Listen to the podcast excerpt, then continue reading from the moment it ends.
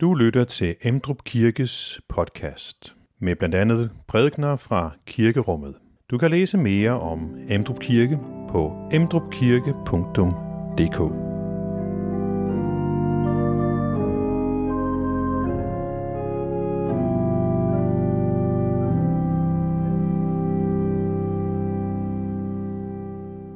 I evangelielæsningen, der hører vi spørgsmålet, hvad er det største bud i loven? Hvad er det vigtigste i Bibelen?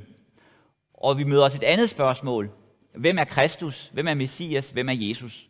Så det er øh, de store spørgsmål, vi møder i dag, som også kan sammenfattes i spørgsmålet her. Hvad er kristendom?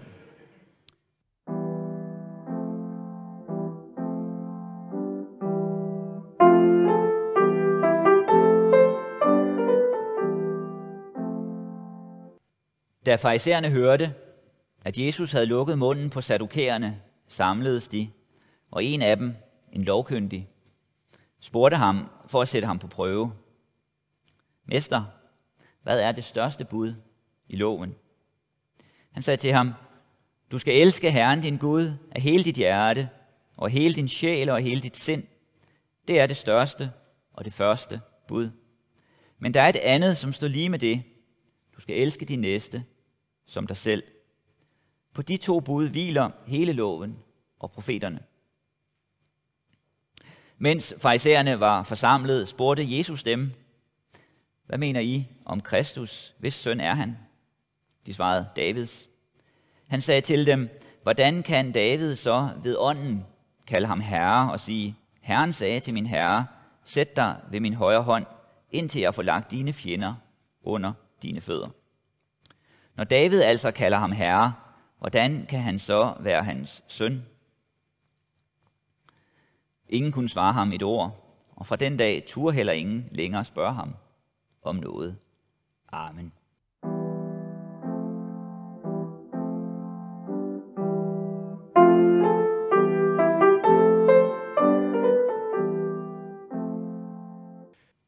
Lad os bede. Tak Gud for dit ord. Vi beder så om, at du selv vil være sammen med os, at du vil komme til os, have fællesskab med os, åbne dit ord for os og slå vandring med os i vores liv, for at vi må, for at vi må se, hvad det betyder for os, for at det må være en del af vores liv, at du må være til stede. Amen. Som jeg sagde i introduktionen, så møder vi i læsningerne i dag øh, nogle forskellige spørgsmål. I den læsning, vi lige har haft fra Matthæus, så er der øh, to spørgsmål, som øh, trækkes frem på en særlig måde. Og øh, man kan sige, at i GT-læsningen her, øh, der er der særligt et spørgsmål, der kommer frem. Hvem er Gud, eller hvem kan vi sammenligne Gud med? Hvis vi skal sige noget om, hvem Gud er, og prøve at bruge noget analogi, hvad kan vi så gribe til? Hvad, hvad har vi til rådighed? for at prøve at indkredse det emne. Og øh, en pointe, der kommer frem her i Esajas, det er, at Gud er uden for sammenligning. Gud er uden for sammenligning. I Matthæus her 22, så møder vi spørgsmålet om øh, det største bud i loven. Eller man kunne også formulere det på en anden måde. Hvad er vigtigst i livet? Hvad er det vigtigste i livet? Hvad har størst værdi i livet? Hvad betyder mest? Og svaret, som gives øh, på det spørgsmål, det er kærlighed. Kærlighed er det største, det er det vigtigste. Kærlighed til Gud og kærlighed til mennesker. Alt andet hviler på det. Og det andet spørgsmål, vi møder i Matthæus 22, det er, hvem er Messias? Hvem er Messias? Hvem er Kristus? Hvem er Messias? Hvem er ham, som Gud har lovet skulle komme, som skulle udfolde og opfylde Guds løfter? Og man kunne også sige, at et svar, som gives der, det er, at Messias er uden for kategori. Han er Davids søn, men samtidig er han mere end David. På den måde, så øh, kan vi sige, så har vi en ret kort prædiken. Tre spørgsmål og tre svar, så er den der. Men øh, med de spørgsmål og med de svar, så følger der en hel del. I Esajas 40 her, øh, der nævnes der forskelligt, som man kan komme til at tænke på, når man skal sammenligne Gud. Og øh, Esajas han nævner jo nogle ting, som man i samtiden umiddelbart kunne komme til at tænke på. Gudebilleder lavet af træ og guld og sølv. Der peges på fyrster, jordens dommere. Men, bliver det understreget, det er intet ved siden af Gud. Dem, der bestemmer her i verden, de er som stiklinger, der lige har slået råd. De har en kort tid, så de er væk. Betyder ikke noget. Når vi skal rejse det spørgsmål for os i vores liv, så kan vi øh, overveje forskelligt. Nemlig, hvad det er, der bliver Gud for os. Hvad det er, der får Guds plads i vores liv. Hvad der i praksis betyder mest for os. Og det er jo sådan set noget af det samme, som kommer frem i spørgsmålet her, som fejserne stiller Jesus. Nemlig, hvad er det vigtigste? Hvad er det vigtigste i den her verden? Og der peges så, som jeg sagde, på kærlighed. Kærlighed til Gud og mennesker. Og man kan også sige, at der peges på fællesskabet, på relationer. Relationer er det vigtigste. Forholdet til Gud og forholdet til mennesker. Så på den måde, så føres vi i den vejledning, som gives her, ind i fællesskab. Vi føres fra isolation ind i fællesskab, til at have et liv i fællesskab med Gud og mennesker. Det er klart, at vi har også brug for ensomhed. Vi har også brug for tid for os selv. Der skal være en vekselvirkning imellem det. Men vi kaldes også ind i fællesskab med mennesker. Og noget, som kendetegner vores liv, det er, at vi er i udgangspunktet ikke der på den rigtige måde. Derfor kaldes vi tilbage, tilbage til Gud. Øh, Augustin fra kirkens historie, en fra den tidlige kirke, han øh, formulerer det et sted på den måde, han siger, øh, elsk Gud og gør, hvad du vil. Elsk Gud og gør, hvad du vil. At hvis vi er i det første bud, det første og det største bud, og har ham som vores Gud, så følger det andet af sig selv. Nogle hundrede år senere er der en augustinermunk, som hedder Martin Luther, som siger noget lignende i den store katekismus i forklaringen til det første bud, du må ikke have andre guder end mig, der siger han, at hvis vi opfylder det bud, så følger alle de andre af sig selv. Alt er indeholdt i det. Og dermed understreges det altså, at det vigtigste i verden, i det menneskelige liv, det er relationer. Det er forholdet til Gud og forholdet til mennesker. Alt andet må have sit centrum der. Hvis det går galt her, så går det galt i forhold til alt andet. Man kunne sige, at det er centrum, og alt andet er så at sige bare detaljer. Det er jo sådan set også lidt det, der ligger i formuleringen hos både Augustin og Luther. Elsk Gud og gør, hvad du vil, eller opfyld det første bud, så følger resten af sig selv. Alt andet er så at sige bare detaljer, alt andet er udfoldelse af det største og det første og det vigtigste bud. Men som man nogle gange øh, siger som et ordsprog, så ligger djævlen i detaljen. At det kan gå galt i detaljen og påvirke det hele. Livet kan gå i stykker, fordi detaljen går galt. Man kan sidde for sig selv på sit værelse, derhjemme hos sig selv, og øh, have en oplevelse af, at øh, man har styr på det med kærligheden. Man, man er god til det, man, man er faktisk et ret godt menneske. Men når man så går ud af døren og møder mennesker, så går det galt. Så er det ikke så let længere. Man kan elske menneskeheden, men hade mennesker. Man kan have teorien på plads, have det på plads i hovedet, men praksis sejler. Det er svært at få det ind i livet. Og man kan sige, her rører vi ved noget, som Jesus kritiserer fejsererne for, som er en pointe og en kritik, han rejser imod dem. De var optaget af teori. De mente, de havde styr på den del. De mente, at de havde styr på, hvad man skulle sige om Gud, og hvad man skulle mene om Gud, og hvordan man skulle mene om livet.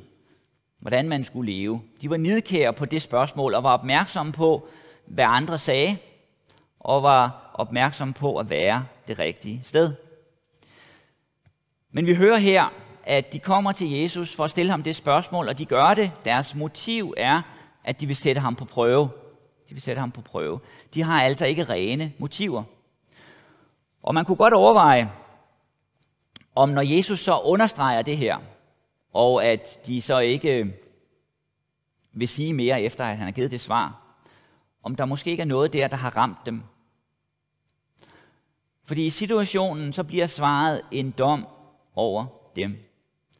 De havde egentlig mistet kærligheden. De mente, de havde styr på det, men i virkeligheden var det gået i stykker for dem. Det Jesus peger på, kan man sige, angå noget indre, noget inde i vores hjerte. Det er klart, at det for os ydre konsekvenser. Det får os betydning for, hvordan vi handler i vores liv. Men man kan godt i det ydre være kærlig, men have et ukærligt motiv. Have en ond samvittighed.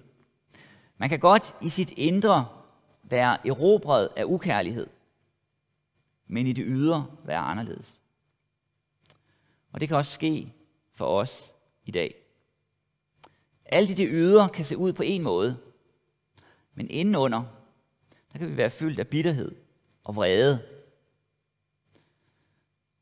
og foragt for andre. Og når det sker, så har vi tabt det væsentligste i livet.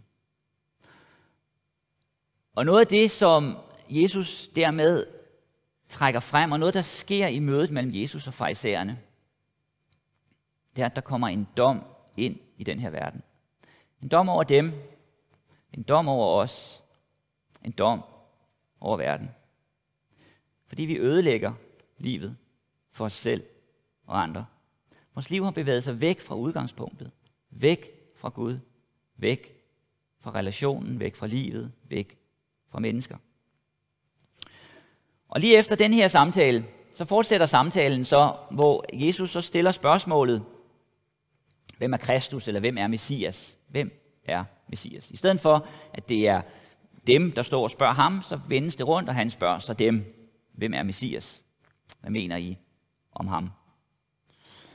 Og øh, vi ser jo i samtalen her, at øh, teoretisk har de svært ved at få det på plads. Men de har også svært ved at få det på plads i praksis. Fordi den, som står over for dem, det er Messias. Messias står over for dem og spørger, hvad mener I om Messias? Og de ser det ikke. De fanger det ikke. Og grunden til, at han stiller det her spørgsmål, efter at have spurgt og talt med dem om loven, det er vel, fordi her rører han ved det, som de har brug for. Det, som de har brug for, det er Messias. Det er en ret forståelse af Messias. Det er et møde Messias. Det, de har brug for, det er Guds indgreb i deres liv. Og det er jo så også det spørgsmål, der møder os i dag. Hvad mener vi om Kristus? Hvad mener du om Messias? Hvad tænker du om Jesus? Og det spørgsmål, det berører også de tidligere spørgsmål. Det berører også spørgsmålet, hvem er Gud? Hvad skal vi tænke om Gud? Hvem kan vi sammenligne Gud med? Og hvad er det vigtigste i livet? Esajas beskriver Gud som en, der unddrager sig. En, vi ikke kan rumme. En, vi har svært ved at få på plads. Men samtidig så møder vi Gud som den, der kommer til os i Kristus. Gud møder os i afgørende forstand i Messias, i Jesus. Ligesom livets centrum og mening på en særlig måde viser sig i kærligheden. Kærligheden til Gud og mennesker. Sådan viser Gud sig også på en særlig måde i Messias, i den lovede, i Jesus. Hvis du vil finde Gud, så find Messias. Hvis du vil finde omdrejningspunktet i historien, så find Messias. Forbundet med det spørgsmål, hvem er Jesus?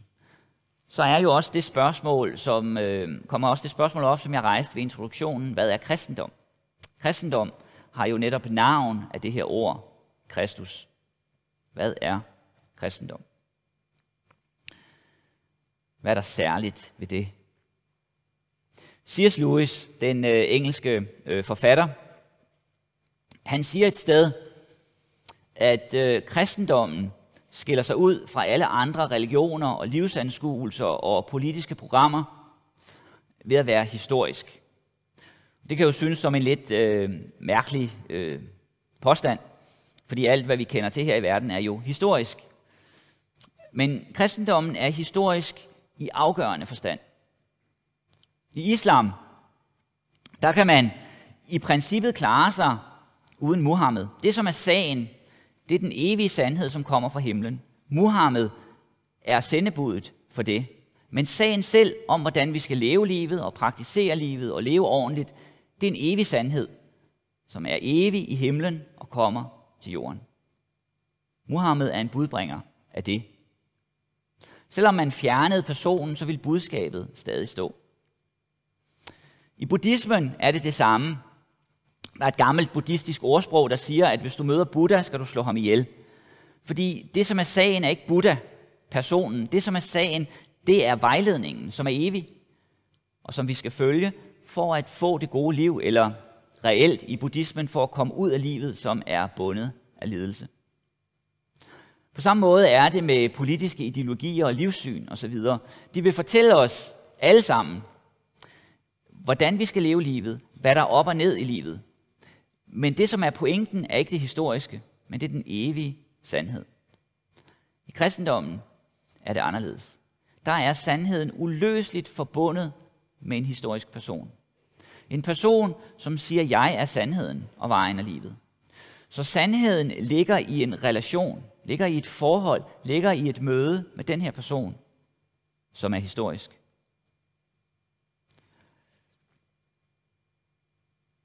Gud undslipper os, undslipper alt det, vi kan sammenligne Gud med i den her verden. Og så kommer han alligevel til os i Jesus, for at vedkende sig vores historie og vores verden. Det er en forskel mellem kristendom og al anden tænkning. En anden forskel, der slår igennem, når vi møder Jesu vejledning, som gør kristendommen og Jesu vejledning forskellig fra alt andet, vi kan nævne, islam, buddhisme osv., det er, at Guds nåde står helt centralt. Det er, at det afgørende ligger ikke i vores hænder. Vi kan ikke realisere det perfekte liv, men det må gives os. Lige inden den her, et par kapitler inden den her samtale, der siger Jesus i Matteus evangeliet, at menneskesønnen er kommet for at tjene og for at give sit liv som løsesum. Det er det, som står centralt i Messias tjeneste. At give sit liv som løsesum. At lide og dø. At være et offer. At dø for andre. Hele offertjenesten og offerreglerne i Gamle Testamente, det får en ny dimension, en ny betydning på grund af det, som Jesus gør. Messias Jesus, Jesu, sådan som Jesus kommer ind i verden, er til synligheden ikke den sejrende, kongen, befrieren, sådan som forventningen var. Egentlig kommer han frem på en anden måde, nemlig som tjeneren, som den, der lider.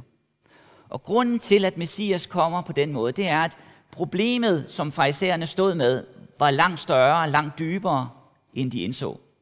At det, som verden kæmper med, er langt alvorligere end vi ser. Forskellen mellem os og Gud er langt større, end vi kan indse. Derfor bliver Messias lidende, offrende, og fra en menneskelig synsvinkel tabende. Men i det ligger sejren.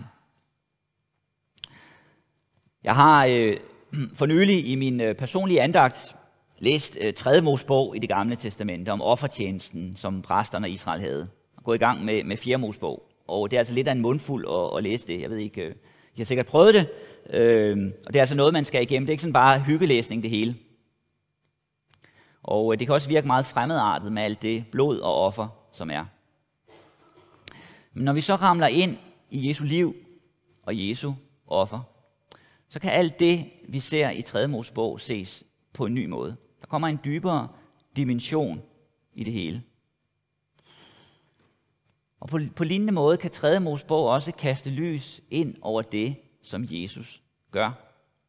Fordi hans offer er en understregning af, at det er det endegyldige offer. Det er den endegyldige opfyldelse af det, som offrene går ud på.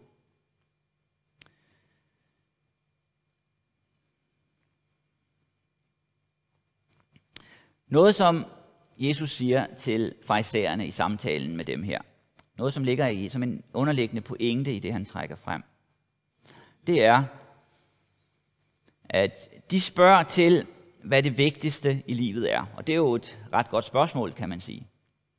Men han understreger over for dem, og i øvrigt også i det, der kommer efterfølgende i Matteus evangeliet, det er, at grundlæggende kan vi ikke realisere det vigtigste i livet. Det alt afgørende i livet, det undslipper os. Vi kan ikke klare det.